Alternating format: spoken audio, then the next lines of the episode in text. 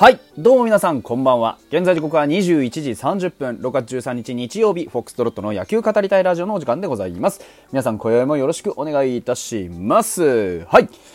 今日も今日とて、えー、ポチっていきましょうじゃありませんかということでね、いやー、素晴らしいものが見れましたね、今日はね。えーファイターズ本日 DNA とのね、最終戦でございました。通常だったら交流戦がここで終わりましたっていうお話なんですが、実は火曜日に、ん？水曜日か。水曜日に一戦残っております。それが、えー、広島戦でございますね。あの、パリーグの勝ち越しが割とかかっているという広島さんの3連戦ですが、3連戦から広島さんのね、残りゲームなんですが、えー、ファイターズもその1戦ありますというところです。ファイターズ的にはね、あの、本当にあの大した交流戦ね、えー、まあ、いい勝ちも多かったですが、ちょっとね、厳しい負けも多かったので、まあ、あの総じてみると、こう、浮上のきっかけを取り戻すというほどでもなかった、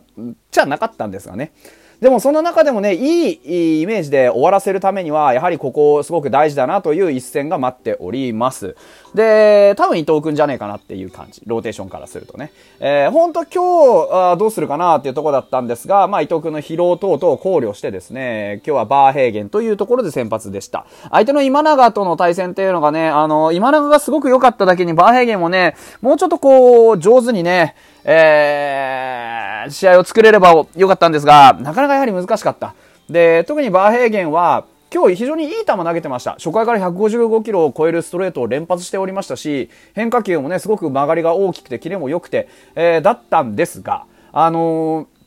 結論から言うとね、えーバーヘーゲンが4点取られて負けたっていう形になります。4対1でございました。あの、バーヘーゲンの何が良かったかっていうと、えっ、と、とにかくストレートの球威っていうのは非常にあったのです。で、球そのものを見れば、一つ一つはすごくね、良かった。えーいいパーツを持っていたというふうに言えると思います。ただ、組み立てるときにですね、なかなかその、うまく形にできなかったなっていうのがあります。例えば、ストレート、えーと、まあ、スライダーというね、大きな武器がありますが、こう、ストレート一つ一つ取ってね、えー見てみると、ね、一球一球は非常にいいクオリティなんですが、一人の打者に相対するときに、例えば、えーだんだんと甘くなっていったりとか、ね、だんだんとこう変化球が浮いてきたりとかっていうところで、追い込んでから、とどめっていうところがなかなかさせずにですね、苦労をしておりました。えー、例えばその、伊藤光なんかの対戦は非常にね、あのー見て、すごくね、何度も、やられてというかね、えー例えば、初回の桑原のね、えーセンター前のヒット、これも初球をね、決め打ちで叩かれて、で、2番のね、伊藤光に対して9球粘られるんですね。で、えー結局右打ちのバッティングで、ファーストゴロワンアウト三塁というところなんですが、ここもね、えー9球粘られたっていうこと自体が、やはりちょっとバーヘーゲン的には誤算だったんだろうなっていう気がします。あのーツーシームをもうひたすらファールにされるっていうね。あの、内角をガンガンついてるのに、ね、しかも、あの、糸引かれて右バッターなんですよ。右バッターの内角高めのツーシームが、一切内野ゴロにならないっていうね、あのーなんでだろうって多分バーヘーゲンも思ったと思います。でもね、これがすごくバーヘーゲンのここからの学びでありましてですね、どういうことかっていうと、バーヘーゲンはこの後、我々がこう頼れるピッチャー、去年のようなね、いい形のピッチャーに戻るためには、間をもう少し考えないといけない。あのー例えば、クイックを気にしてね、ランナーが出てるんで、クイックを気にして、同じテンポで1、2、3って投げ込んでいくようなテンポに実はなってたんですよ。で、要は、一定のテンポで一定の球威の球が来るがゆえに、あの、慣れると非常に打ちやすいというかね、その、ヒットゾーンに飛ばせなくても粘れるっていう状況が発生してたんですよね。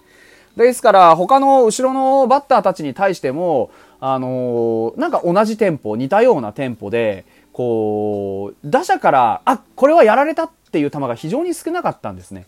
バーヘーゲンがいい時っていうのは、ストレートも空振りが取れますし、えっと、変化球もね、しっかりこう落ちていったり、あの、大きさのギャップ、変化球の曲がりの大きさのギャップとか、球速のギャップとか、いろんなところに打者の予想を上回る球っていうのが実は存在していたんですが、ここ数回のバーヘーゲンは、あ特にやはり空振りを取る率っていうのは非常に落ちているというところの問題は、そのテンポ感とか、あと、なんていうんですか、えーいいね、えーギャップのある球。こう、ここは予測以上にもすごく落ちましたねとか、えー、このコースは意図してませんでしたね、みたいな、予想のつかない、えー、球みたいなのがちょっと少なかったんですよね。打者の裏をかけずに終わってしまったというところでした。ですから終わってみたらね、奪三振は5あったんですが、あの、本当のね、えー、際どいところ、勝負どころで、ちょっと奪三振を稼ぐことができなかったというのはあります。ね、その証拠にやはり9被安打で4失点ですから、ね、えー、フォアボールも、なかった、デッドボールもなかったというところを考えると、ちょっと素直にストライクゾーン内で勝負しすぎたかなというところ。で、えー、コントロールがいいように見せかけて、実は、あのー、コントロールが悪い、フォアボールを出さないコントロールの悪いピッチャー。肝心なところでど真ん中にボールが行ったり、甘いところに行ったりっていうところまでは戻ってきたんですね、実はね。あのー、一個前、要は、ローテを一回飛ばす前までのバーヘーゲンっていうのは、ここまでも来れてなかった。非常にね、あの、すべての球が甘く入って球速も出てなくてっていう状況だったので、そういう球の良さが戻ってきた分だけ非常に良くなったと思います。次はね、えー、ぜひしっかりこう、石川遼なり清水なりと、こう、呼吸を合わせてね、えー、バッターを手玉に取る投球を見せてほしいなというふうに思います。で、今日はね、それ以降のピッチャーは非常によくできてたんですよ。ね、後ろのピッチャー、えー、井口、秋吉、玉井、西村というところは、みんなね、打者3人をビシャッと抑えていたので、ここに関しては本当によくできたと思います。うん。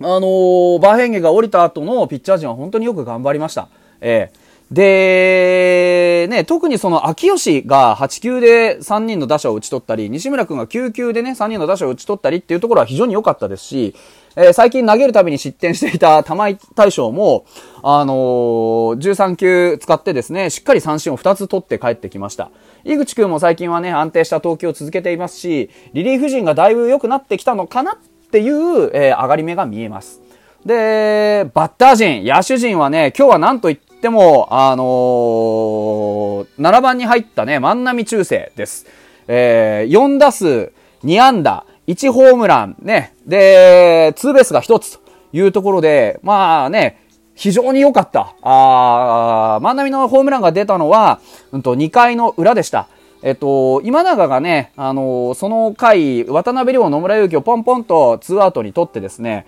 えー、次のバッター、万波に対しての初球でした。えー、ここがね、本当に、なんて言うんだろうな、まあ、思った以上に球が伸びてですね。で、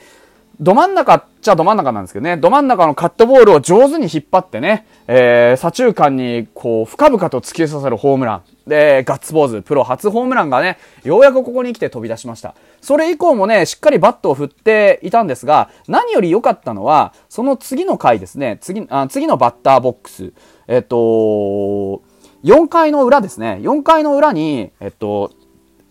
西1、三塁で回ってきた打席で3球三振を喫するんですね。カットボールをホームランされた今永が、えー、ストレートを全球放って、ビタッと、えー、三振に抑えたっていうシーンがあったんです。で、このシーンをもってして、ああ、やっぱちょっとさっき大きい当たりしたから、ちょっとなんか雑になったのかなっって普通だったら見ちゃうんですけど、これがね、7回の裏ですよ。7回の裏にね、えー、万波は、あの、この時ちょっと大きくね、えー、バットを振りすぎたと反省したのか、外寄りのストレートを今永からきっちりツーベースを打つんですね。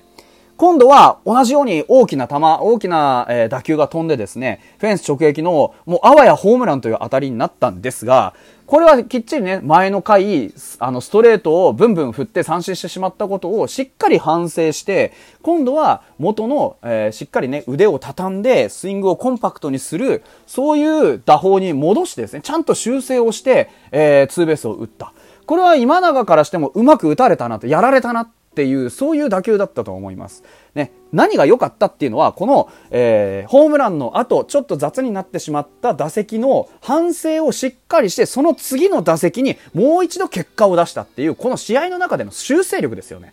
これを見せてきたっていうのが、本当に、あのー、万波の成長っていうのが伺えると思います。まだまだあの、荒削りですし、打席もね、あの、ちょっと使い方がね、雑な、その1個前のね、雑な三振っていうのもするんですが、それでもね、あの、打率がこれから徐々に上がってきたり、えー、長打力がこう発揮できたりするのであれば、今ちょっと不甲斐ないところを見せている、えー、野手陣のね、えっ、と、レギュラー陣の地位を十分に脅かせる、そういう破壊力を秘めてると思いますね。あの、外野争い、そもそも、こう、すごく厳しいね、あの、ポジション争いが繰り広げられております。浅間くんも良くなってきました。ワンボーロンの打棒にも、やはり期待をしたい。で、その上でさらに万波が出てきたとしたらね、え近藤健介、太田大志、西川春樹っていうこの3人が鉄板だと思われていたところが、ね、浅間、ワンボーロン、それから万波ってことになるかもしれない。ね。センター浅間、ライト万波、レフトワンボーロンってなったら打撃力がね、すごいですよね。だから、こういう競争ってのは我々が求めていたポジション争いだと思うんですよ。やはり打って勝つというのはすごく大事です。打ってね、もっとピッチャーを楽にして、そしてピッチャーはピッチャーで先発投手しっかり我慢をしてですね、えバッターの奮起を待ってというところで、あのー、大事にね、え、打席だったり、えー、こう、ピッチングのね、その登板だったりを使っていってほしいなというふうに思います。えー、まあ、あのー、結果からするとね、えー、セリーグ最下位であるところの DNA にも負け越してしまったというところで、我々としてはこう、悔しい思いね、じくじたる思いもあるんですが、でも今お話ししたように、えー、バーヘーゲンにもまだまだ改善点、そして伸びしろっていうのが見えますし、万波中世は言うに及ばず、いろんな若手のバッターが、この交流戦で自分の力っていうのを見せてきました。リリーフ陣もだいぶ良くなってきた。ここからね、あの、逆転、反転構成とはいかないまでも、もう少しいい戦いがね、これからできるように、えー、なっていくといいんじゃないかなというふうに思います。というところで本日はここまでです。また明日。